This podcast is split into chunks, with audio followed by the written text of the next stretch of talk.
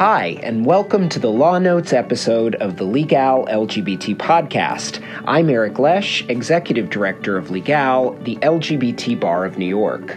On this episode, we are here to discuss a rare bit of good news from the Supreme Court in a trans rights case that we've been tracking for some time.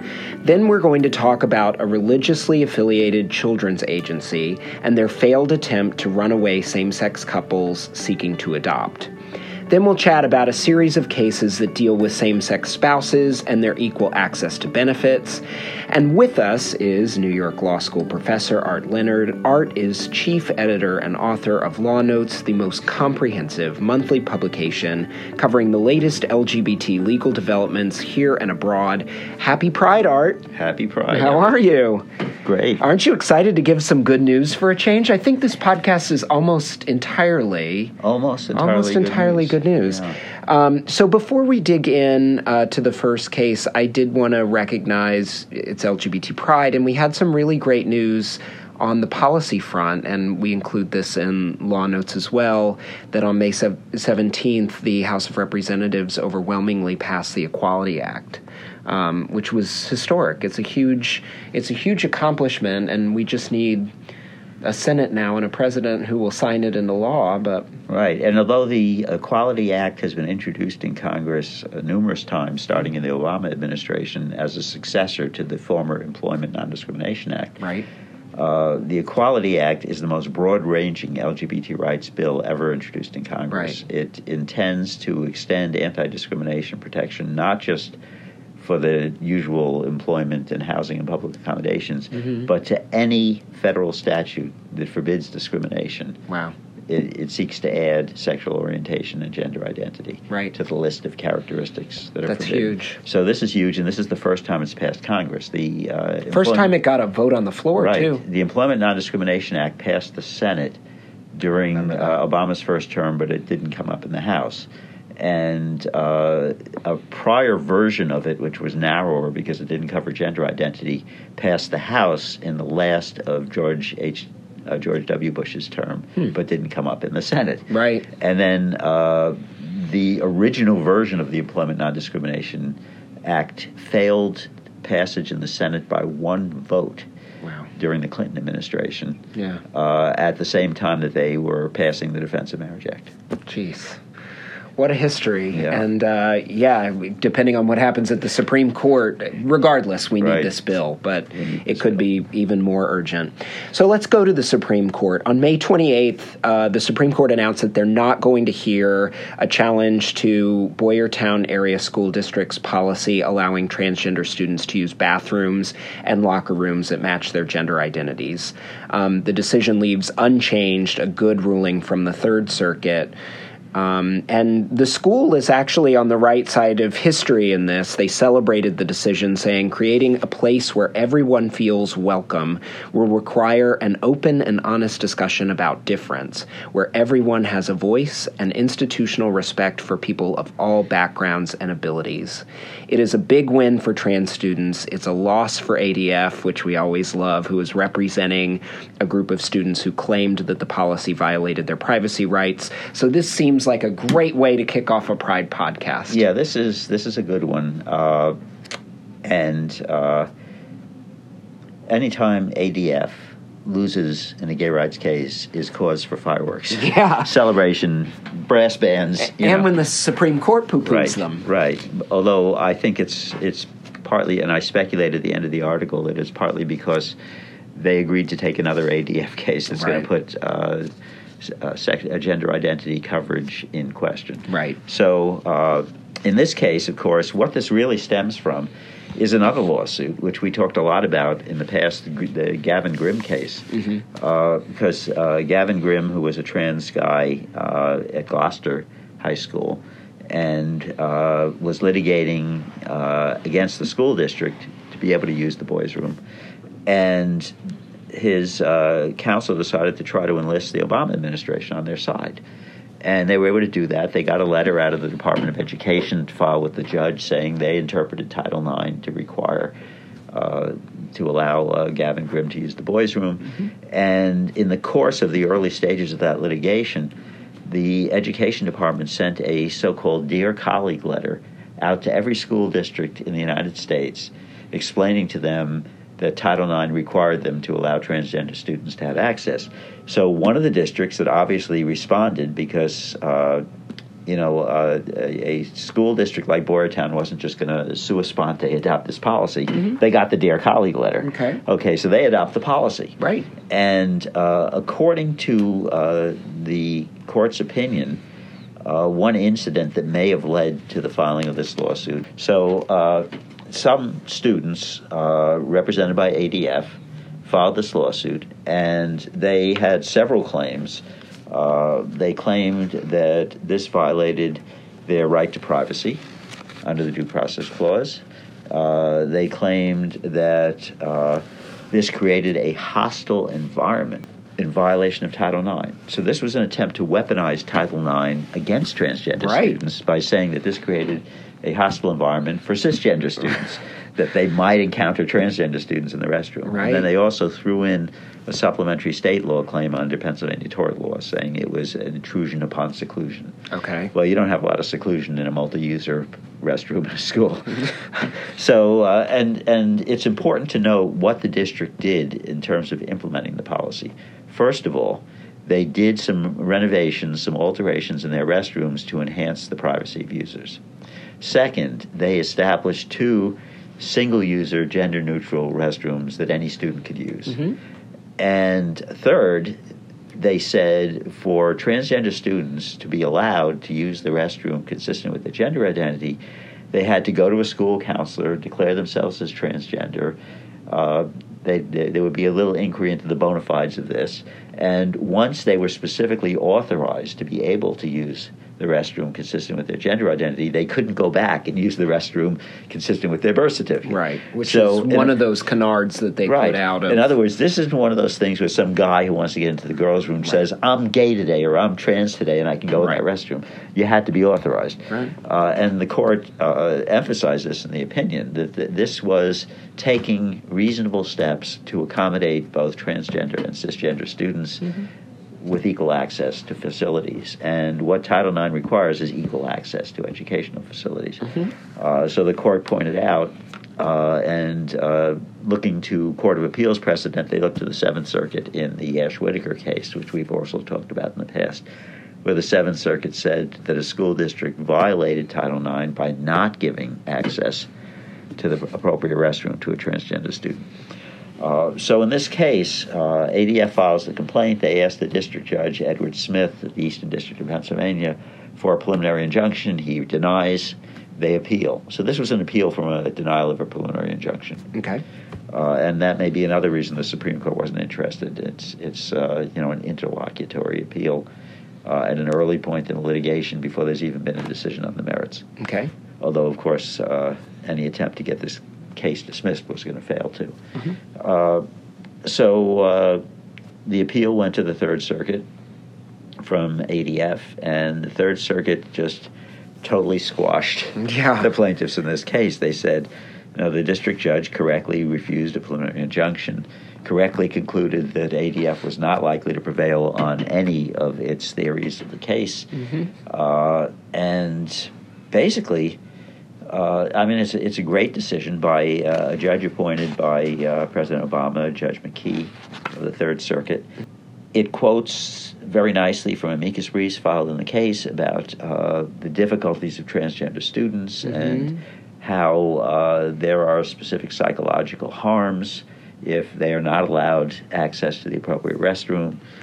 Uh, it's it's like a dream opinion. It really so, is. I'm going to just pull out some of the things that you highlighted in law notes. Number one, you had talked about how uh, it empathizes with cis students who, you know, experience some surprise at uh, finding themselves in an intimate space with a student they understood was of the opposite biological sex. However, that pales in comparison. Um, the court said we cannot, however, equate that situation with that the appellants now face with the very drastic consequence that transgender students must endure if the student were to ignore the latter's needs and concerns.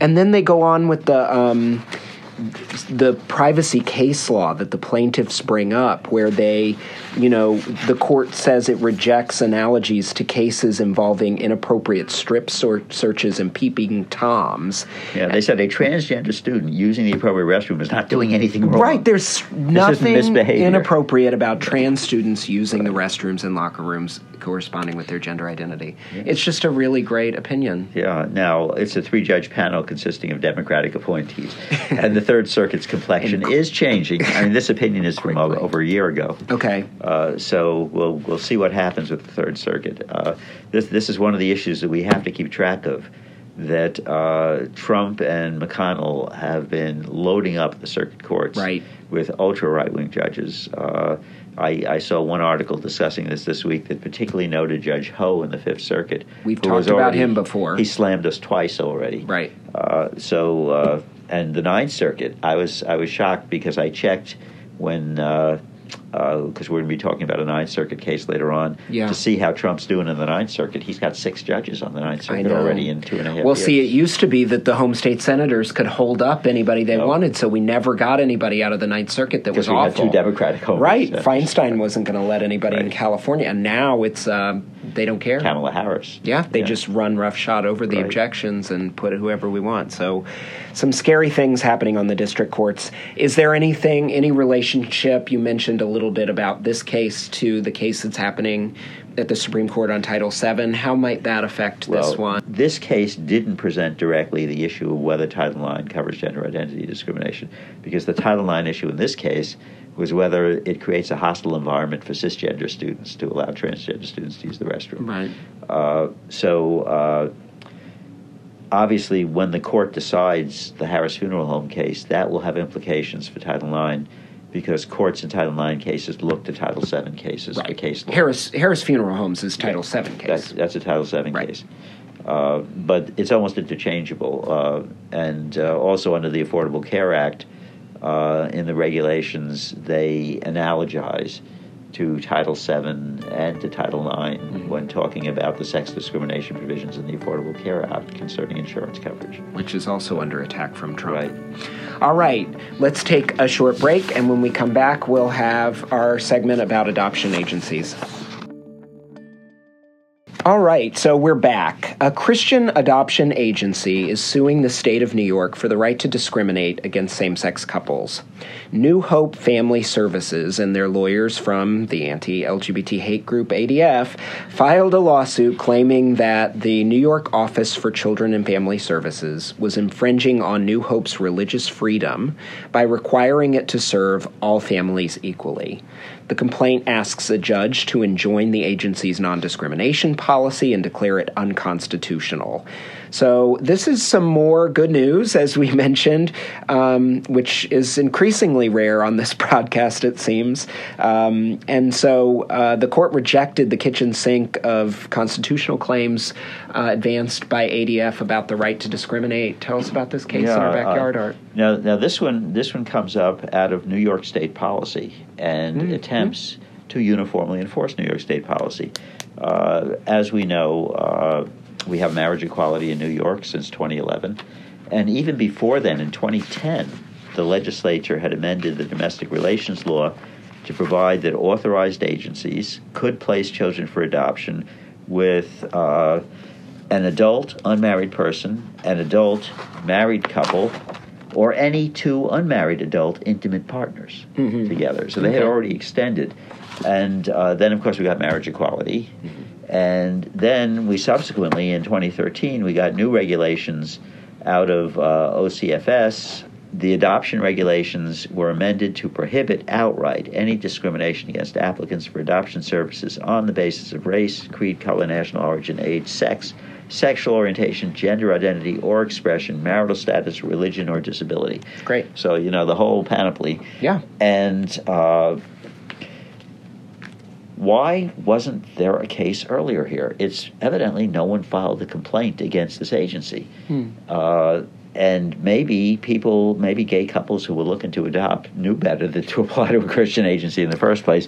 But what happened here was in twenty eighteen, the agency decided to undertake affirmatively to investigate all authorized agencies to determine that their policies were in line with state law. Oh. So they contact O F C S, or rather O F C S contacts New Hope mm-hmm. and says to New Hope, we're scheduling you for uh, you know, a, a review and inspection, and please send us a copy of your written policies. And the written policies uh, had a uh, a statement that they don't place people with same-sex couples, mm-hmm. even if they're married. Wow. Yeah. Uh, and so uh, the people at O F C S read this, and they said this is out of line. Uh, and so they, there ensued uh, emails and phone calls back and forth between the agencies saying, come on, you know, get in line, get rid of this policy. And uh, O F C S stood firm, and finally they got a threat to uh, the agency. The threat to the agency was, if you don't change this policy, you're choosing to close. Mm-hmm. And so the agency got in touch with A D F, and A D F filed this lawsuit, and they're seeking preliminary injunction.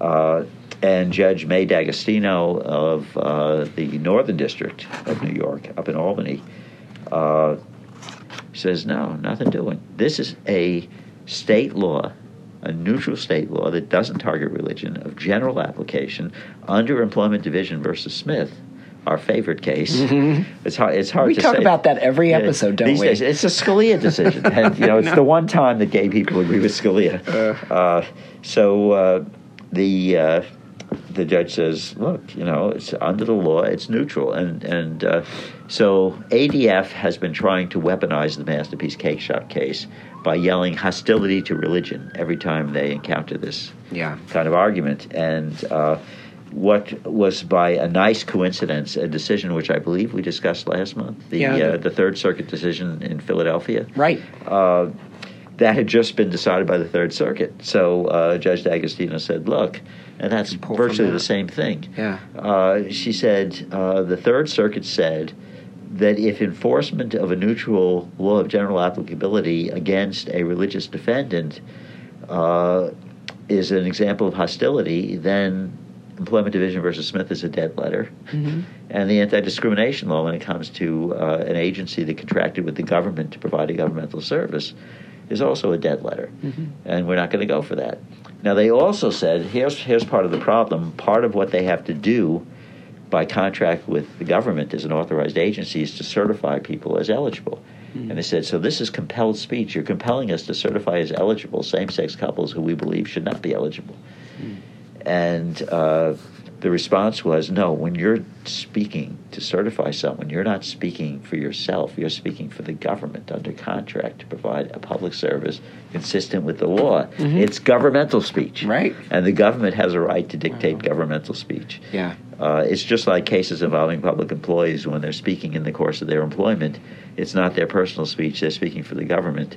Therefore, they don't have a right to say whatever they want. Yeah. They have to toe the line to what the government wants them to say, or else they should quit or just not say anything. Will you talk about the – you mentioned um, that New Hope claims, um, you know, that this case is controlled by Boy Scouts of America versus Dale. Yeah, which is ridiculous. Yeah. I mean, Dale – was uh, a decision by the Supreme Court that the Boy Scouts of America is an intimate association under the First Amendment, yeah. and they have a right not to have a gay scoutmaster if they don't want one. That's different. That's uh, it's it's not an employee. I guess scoutmasters aren't employees because they're volunteers; they're not paid. But it's sort of like an employment case, and this isn't that. Hmm. This is a case where a religious agency has a contract with the government to perform a governmental function to all New Yorkers, to them, yeah. and it applies to all New Yorkers. Yeah. So this is not like the Boy Scouts at all. Yeah. Uh, really good opinion. Glad to see that um, they followed the Third Circuit, and I'm assuming this is going to go to the Second Circuit? Uh, most likely. I think uh, New Hope, unless they want to collapse now and, and give in, uh, they're going to lose their uh, authorized agency status, and this is what they do. You know, the agency was started all basically right. to... Uh, to do adoptions. Get it together, New Hope. So, all right. Well, let's take a, a break, and then we'll come back with uh, a duo of cases um, on survivor benefits. And we're back. On May sixteenth, the Ninth Circuit reversed a bad lower court ruling by holding that a radio station abused its discretion by um, denying spousal surviving be- survivor benefits to the surviving spouse of a same-sex couple, even though he was the registered domestic partner of a former employee.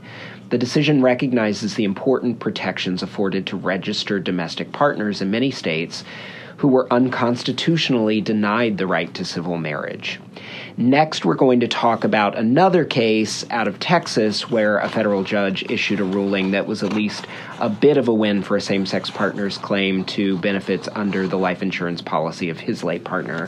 Art, tell us about this. Um, let's start yeah, with the Ninth are, Circuit case. The, these are interesting. Uh, the thing in the Ninth Circuit case is that at the time that the employee died, they were married. Because yeah. they got married five days before he died. Okay. Uh, and uh, whether they got married in anticipation of this problem, I'm not sure. But uh, the situation in this case, Reed against K R O N I B E W Local forty-five Pension Plan, uh, and this is an ERISA case, uh, that Donald Gardner worked for the television station for many years. In nineteen ninety-eight, he began a committed long-term relationship with David Reed. And in two thousand four, Gardner and Reed registered as domestic partners under California law. Gardner retires on April first, two thousand nine, and began receiving pension benefits under the plan. In June twenty thirteen, the U S Supreme Court, dismissing the appeal in the Hollingsworth case, gave the green light to California to resume allowing same-sex couples to marry. Mm-hmm. Uh, but these men didn't marry right away. They married the following year, five days before Gardner passed away. Uh, and uh, the court's opinion doesn't go into any details about the circumstances of the marriage other than that. But when Gardner passed away, pension payments stopped. Mm. And Reed made a claim for a survivor spousal benefit, you know, the continuation of pensions right. for a surviving widower in this case. Mm-hmm. Uh, but it doesn't turn on the marriage status. The case really turns on the domestic partnership status. Uh, now, uh, and in order to really understand the case, you have to look at the district court's opinion, because the Court of Appeals doesn't give you all the facts. Mm. So uh, District Judge Jeffrey White, uh, Gardner retired in two thousand nine and selected a single life annuity pension benefit. Okay. In other words, at the time he retired, he did not select the spousal benefit, where he would get a half pension, and then after he died, his surviving spouse would continue to get the half pension okay. for the remainder of the spouse's life.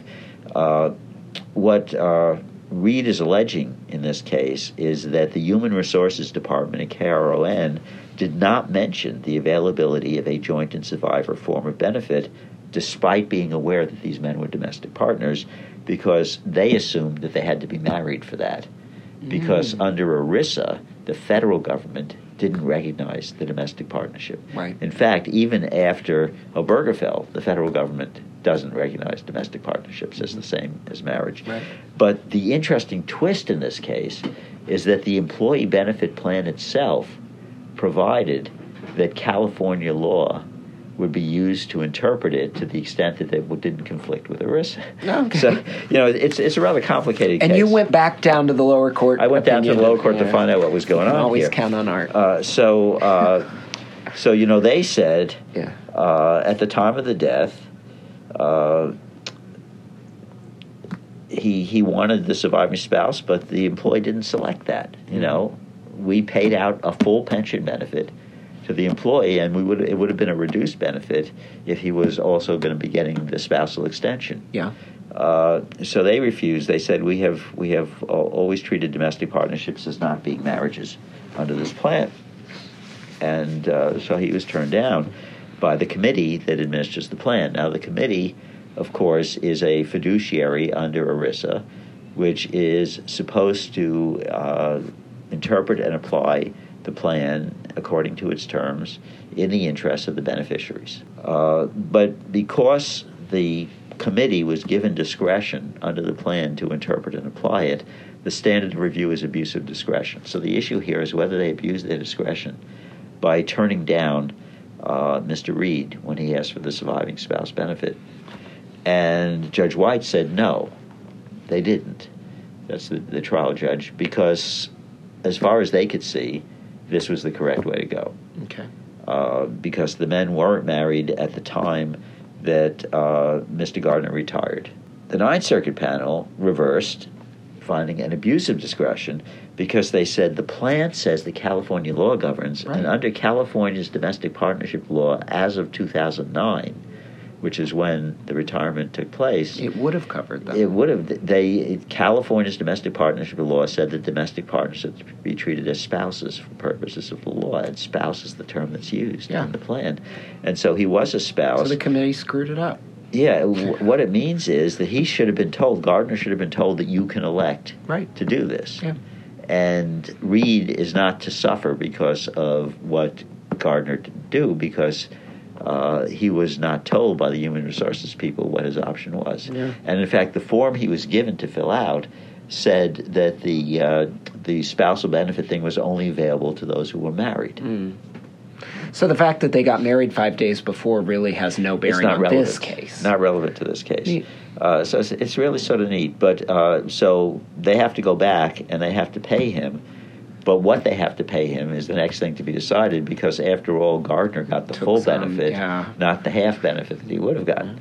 So they've got to figure out on the ma- money. Committee so should have gotten it right the first time. All right, but what about Texas? What about Texas? Well, Texas. What's going on in Texas? Texas. This is May twenty-first. Uh, this is a district court decision by District Judge Jane J. Boyle of the Northern District of Texas. This one was confusing, Art. This is confusing. Now, what happened is... Are you going to be able to simplify this for I'm folks? I'm going to try. I'm going to try. Rodney Ford and David Friedman. They lived together as same-sex partners. All right, Freeman worked for M B N A Bank. Okay. M B N A Bank provided life insurance as an employee benefit. In nineteen ninety-six, Freeman completed a beneficiary designation form designating Ford as his one hundred percent beneficiary under the policy. Mm-hmm. And Freeman continued working actively for M B N A until two thousand five, when he left on long-term disability. From two thousand five until Freeman died in October twenty sixteen, more than a decade later, wow. Ford alleges that M B N A and Bank of America, which bought M B N A and which succeeded to its obligations to retirees of M B N A, uh, and Prudential, which was the issuer of the life insurance policy, periodically sent notices to David Freeman confirming his insured status and that Ford was his beneficiary on the policy. Uh, this is what Ford is alleging. This is all allegations. However, Ford claims that sometime before Freeman died, he cleaned out his desk, and all the documents are gone. Okay. Okay. Now, there's another thing to note, and that's the date of Freeman's death, October twenty sixteen, which means that these guys had a year and a half to get married after Obergefell, and they didn't. Okay. And this is Texas, so we don't have any domestic partnership either. Right. All right, so they have no legal relationship to each other unless they were in a common law marriage, which Texas has common law marriage. Mm. All right, so uh, Freeman dies.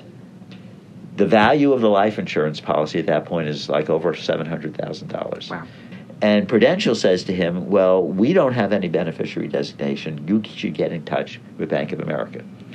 So he contacts Bank of America, and he gets a human resources representative who says, you know, evidently pulls his employment records and says, well, I see your name. That is, Ford's name was somewhere in those records, but I cannot certify that the beneficiary designation applied to this insurance policy. Okay, so Ford then gets back in touch with Prudential. He says, what am I going to do? Without a beneficiary form, even though I remember that it was filled out, I don't have a copy, and they claim they don't have a copy. What happens? So Prudential says, well, under the insurance policy, when the employee dies, if there isn't a surviving spouse, it goes to his heirs, in this case his father, because he didn't have any kids. Wow. So uh, his father, Otis Norman Freeman, is the person who's going to get the seven hundred dollars. How did everybody lose this form? So this is outrageous. Well, this yeah, we're getting to that. Okay. So... Uh, But the Prudential representative did tell him helpfully that if he could prove that he was a surviving spouse under Texas law, he would take priority over Otis Freeman. Okay. And uh, they weren't married, but they could have married, but they could have been common law married, but he'd have to prove it. And proving common law marriage, as we've seen in some recent cases, is difficult. Okay. You've got to have documents. You've got to have some kind of holding out as being married to the community, observing anniversaries, knowing the date of your anniversary. having declared that you were married. You know, there's all kinds of stuff. The, some of those things don't sound that hard. Yeah. Well, all right. Well, so but, but if you don't have any documents about anything or witnesses, you know, it, it can be Facebook. Difficult. So well, well, what were these guys on Facebook? what what what Ford decided to do, because evidently he was on good terms with his partner's father. So he goes to Otis and he says, look, could you do me a favor? You collect the money and, and sign it over to me. Yeah. And Otis says, sure, sure, sure. But I don't think they got it in writing. So Otis gets the money, and what oh, does he no. do? He pays off his mortgage. He doesn't turn over the money. So now Ford has to decide what to do. And some time has gone by. uh, I mean, I love my father-in-law, but if seven hundred thousand dollars yeah. came my way, I don't yeah. know. Well, so so what Ford did is he filed a lawsuit in a Texas state court against Otis Freeman for breach of contract. God, what okay. a nightmare. Uh, but and in the course of this litigation, there were discovery requests made to uh, prevent Prudential and B of A for any documents they had that were relevant here. And lo and behold, B and A found the beneficiary designation form. Oh, no. Or at least Ford claims that B and A informed him, we have discovered that you are the one hundred percent beneficiary. But the money was already paid out to Otis Freeman. Oh, God. So Ford amended his complaint in state court to add B of A and Prudential as co-defendants, and to make a claim against them for breach of contract under the employ- under the insurance contract and everything. And they immediately removed it to federal court under ERISA, because ERISA preempts state laws to the extent that they relate to employee benefit plans. Okay. And so they claimed under ERISA, number one, all of his state law claims against them are preempted. Okay. This is, it doesn't deal with the claim against Freedman. That's not preempted because that's a private contract. That's yeah, not sure. an employee benefit. But uh, so they claim preemption, and they claim failure to exhaust administrative remedies, because under ERISA, the plan is supposed to have an internal appeals procedure, and you're supposed to exhaust your remedies before you go to court. Okay. So they said, we can't be sued because he didn't exhaust his remedies, and furthermore, the claims that he's asserted against us uh, under state law are preempted. All right, so Boyle had to sort through all this. It's somewhat complicated. So she decided she's going to do the analysis for each of these defendants separately, okay, because they present different issues and she comes to different conclusions. Okay. So as of B, B of A, that was the employer. Uh, and she said that uh, the claim against the employer is preempted by ERISA, but he could bring a claim under ERISA that they violated their fiduciary duty by losing, losing the form, the form, and and uh, you know, not providing him with the benefit. Uh, so he can continue if he amends his complaint. The, the judge dismisses the state law complaint against B of A, but he can um, file amended complaint within thirty days asserting an ERISA claim against them. Now, on the issue of exhaustion of administrative remedies, she says, under the terms of the plan, he was supposed to apply to Prudential. Okay. For the for the benefit, not to B of A.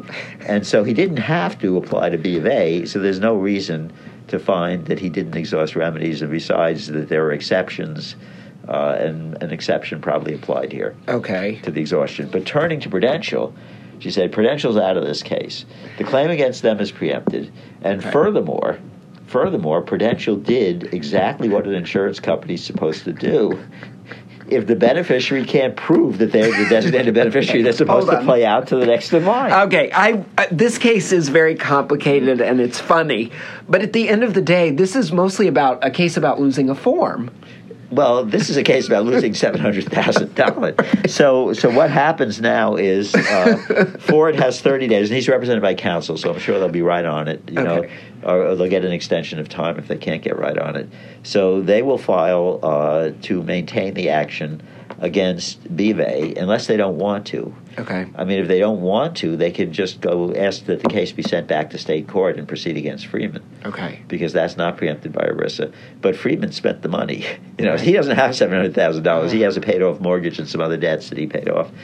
Uh, so I've got a feeling here that he's going to want to proceed against B of A, because under ERISA, if a fiduciary violates their fiduciary duty, as a result of which Uh, someone who's supposed to get a benefit doesn't get a benefit, the fiduciary can be on the hook for the benefit. Yeah. And I think B of A can afford to pay him seven hundred thousand dollars. Yeah. So the, it's a bank, he's not going to have to prove a common law marriage no, and any all. of this stuff. And, you know, I, I But we did learn that Otis is kind of a scumbag. Well, yeah, Otis. He probably said, I'm not really his father-in-law. They weren't married. What a jerk. But it's... it's. I wonder if Mister Judge, Otis will regret it. I don't know, because, you know, we'll be, be they go after him for the seven hundred thousand dollars, you know. I'm going to play Miss Otis Regrets in the background. Um, okay. So okay. That's, that's our third. So that uh, brings it to a close. We're going to do our Of Note segment without taking a break. Art, what's our Of Note segment? Our Of Note segment, we're finally going to talk about international law here. Oh, our yeah. Of Note segment is that on May twenty-fourth, the Republic of China in Taiwan mm-hmm. became the first government in Asia to have same-sex marriage. That's amazing. Which is exciting. I so mean, great. It's just a little island. And okay. the the People's Republic of China claims that they're actually part of them, but they're not. But okay. they are. But oh. they're autonomous and independent because the U S won't allow the People's Republic of China to invade Taiwan. We've got okay. mutual defense treaties and stuff going on. But the okay, point but. is, it is a democratic republic now. Okay. And two years ago, their highest court said that under their constitution, it was a violation of equality not to allow same-sex couples to marry, and they gave the legislature two years mm-hmm. uh, to do something about it. And the legislature waited till the eleventh hour, and one week before the deadline of May twenty-fourth, they had three bills pending, one proposed by the government, two proposed by people who didn't like same-sex marriage. And the government proposed the one that talked about marriage. Mm-hmm. And the others talked about partnerships, civil partnerships, things like that.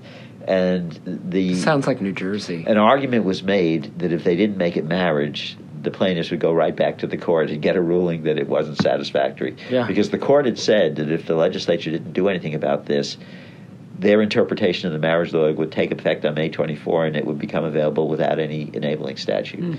Sort of like Brexit without a deal, you know. So to, to put it in contemporary uh, context. So Taiwan and over five hundred people registered their marriage in the first weekend. Wow. Really exciting. That's control. Right. You know, Art could go on and on. We could go on. Um, but it's it's a big deal, and we should note it. Uh, that's because, fantastic. Because, uh, you know, we already have same-sex marriage in South Africa. Mm-hmm. So we have one country in Africa, and we already have marriage in, in Europe, mm-hmm. and we have same-sex marriage in South America. So this was the last major continent to get a foothold for marriage equality. Wow. And uh, this is an event that postdates the June issue of Law Notes, but I just read that a marriage equality bill has been uh, introduced in the legislature in Japan. So oh, great. We'll see what happens. All right. That's exciting. Well, I wanted to bring up that uh, I saw the an opera last night called As One. Um, it's uh, with a baritone and a mezzo uh, soprano who uh, both play a transgender uh, person who transitions over the course of the opera. And it's funny, it's poignant, it's heartbreaking. It's really just a beautiful contemporary work. And um, I really recommend folks go see it. Art, you're going to go see it on the sixth. There's yeah. only one more performance of it. So if you're listening to this right now, rush out and get your tickets. Um, if not, uh, do go see Stonewall the Opera, which we're both going to go right. see. The New York City Opera commissioned a special opera for fiftieth anniversary of Stonewall. That's right. Um, so this is also, As That's, One is also New York City Opera production. And if you're available on June eleventh, come to Proskauer for the Legal uh, Pride Celebration, where we'll be featuring performers from the Stonewall Opera. So you can get a little bit of taste, a little bit of a taste of what you're going to see. And if you're a Legal member, Remember, you get twenty percent off your tickets, so make sure your membership is up to date. um, yeah, lots of Pride events. Do you have anything on your list? Well, we have the C L E that we're doing. It's a, a really jam-packed season, and the C L E that Art mentioned uh, is on June twentieth. It's a lunchtime C L E, and we'll be talking about Title seven and the Supreme Court cases. So if you can't get your fill and you want to get those C L E credits. And, and one more thing to talk about. Uh, this is a Pride event. Last night, I attended an opera at Greenwood Cemetery in Brooklyn in yeah, their catacombs. And uh, I learned, speaking with someone from the uh, cemetery, that they have a Pride celebration, too. Oh, wow. Because there are lots of famous gay people buried in Greenwood Cemetery. So they do a Pride tour wow. each year in June. Okay. It's on June sixteenth. It's Who are some of the famous Day. gays? Uh, well, Leonard Bernstein. Is, is buried gay. there. Yeah. Uh, Jean-Paul Basquiat, the artist. Oh, wow. Uh, a, a lesbian who was the sculptor of the Statue of Liberty or something like that. Uh, yeah? Or, no, the Bethesda Fountain. Uh, uh, I remember, yes. Right, yeah, the, a lesbian sculptor. No the kidding. The Bethesda Fountain in Central Park. And yeah, she's the one from uh, Angels in America. She's buried there. Well, well, Greenwood Cemetery is full of, you know, famous uh, people like Boss Tweed. and, and there are several big elaborate mausoleums which hold yeah. the remains of mafioso chieftains. No kidding. You know, from Brooklyn. So. Uh, so, so tell us about so, the Pride so Tour. The tour, the Pride Tour is June sixteenth at three thirty. You register online on the Greenwood Cemetery website. They have loads of events all year. Too. Why don't we do an L G B T cultural events podcast, you and I? Yeah, we should. All right. Thank you for listening. We'll be back with uh, the next installment of our Law Notes L G B T podcast. Or we're for doing July. For July. We'll yes. do one in July. We're All right. Great. Thanks for listening. See you soon.